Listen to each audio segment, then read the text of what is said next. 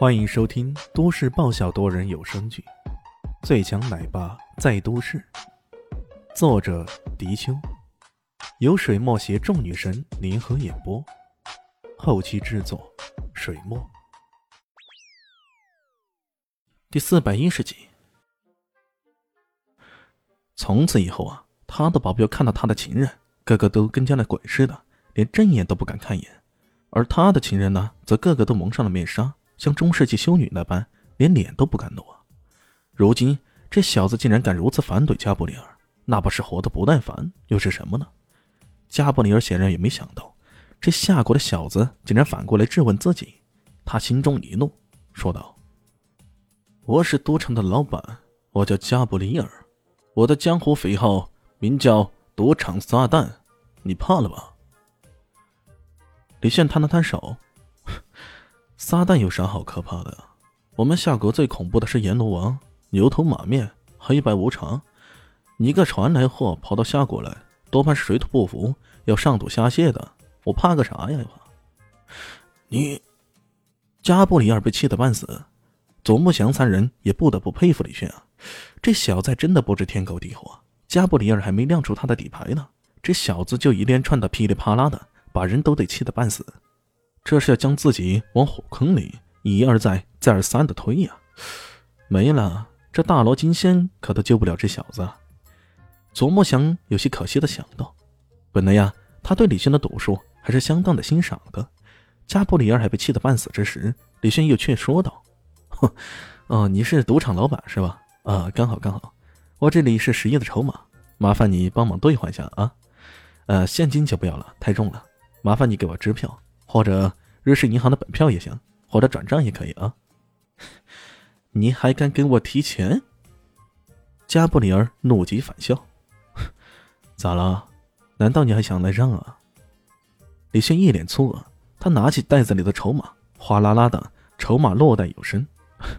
啊，你看啊，我这里的筹码可是一局一局的赢回来的，这里面充满了血和汗。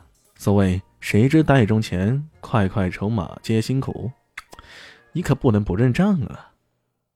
李信眼里满是真诚，然后还认真的说道：“这个家伙到底是假傻还是真傻呀？”旁边的骆文宏和袁军中对视一眼，都不禁有些好奇了。加布里尔冷笑着：“我可以认账，不过我怕你没有命拿钱，没有命花钱呀。”哦，那可不一定啊。萨米先生曾经跟我说过。我可以活到九十九呢，所以这有没有命花钱的问题，不必你担心，我会花的结结实实、漂漂亮亮的。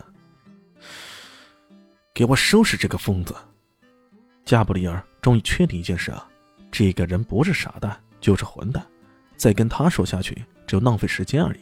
于是，一挥手，旁边的黑风双煞齐齐上前，准备吊打李炫呢。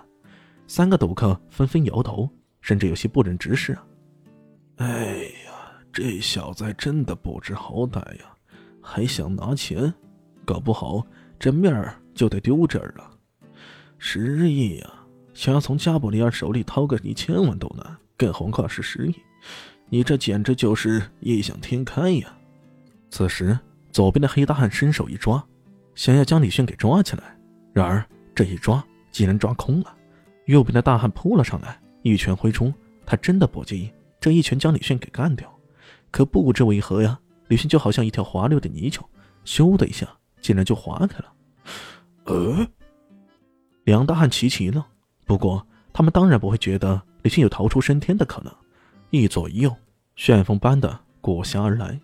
可李炫的动作依然难以捉摸，呲溜一下从两人凤甲里穿了过去，顺带还伸出一只脚，轰轰两声，两个大汉齐齐刷刷倒在了地上。这一摔，像极了笨拙的狗熊，不失不灵，摔在地上了。加里，约克，你们两个笨蛋在干什么？加布里尔完全无法接受啊！这两个身材魁梧的家伙，竟然被人轻易的打倒了，还是被这个黄皮猴子给打倒的，这简直就是大大灭了咱们西方人的威风啊！那两个大汉愤怒的咆哮起来，他们怎么能接受败给一个看起来如此瘦弱的亚洲人呢？两个人站起来，掏出锋利的尖刀，怒吼一声，同时扑了过来，不得不说啊，他们是曾经的雇佣兵之王，这动作干净利落、快准而且狠。如果换了其他人，这十有八九是要血溅当场的。可李炫是什么人？死神大人啊！他面对着迅速扑过来的尖刀，脚步一挪，随即来了个空手入白刃。一眨眼之间，那家里的尖刀紧落在了他的手上。当的一声，随即约克的尖刀被荡开，然后李炫手上的尖刀毫不客气地捅进了他的小腹。大惊失色的家里正想往后退，李炫一个箭步上前，一脚将他给踢倒，同样尖刀插进了他同样的位置，鲜血喷出，那薄薄的血红啊，亮瞎了在场人们的钛合金狗眼。这，所有人都惊呆了，他们做梦也没想到。这个看起来并不起眼的年轻人，竟然将两个非洲大汉如此干净利落的刺倒在了当场，这简直太难以想象了。看起来这个家伙就是个技艺高超的杀手。没错，李轩刚刚施展的正是杀手之王丹小师传授他的刺杀技能，近身之下快而狠。要不是李轩还有点手下留情呢，刺杀的并不是绝对的要害。此时此刻，这两个黑人早已被刺死当场了。李轩的目光望向加布里尔，手中把玩着那带血的尖刀，微微一笑：“喂，不是想做老赖吧？你要知道，在我面前，老赖可没啥好下场的。”这话还真的不虚啊。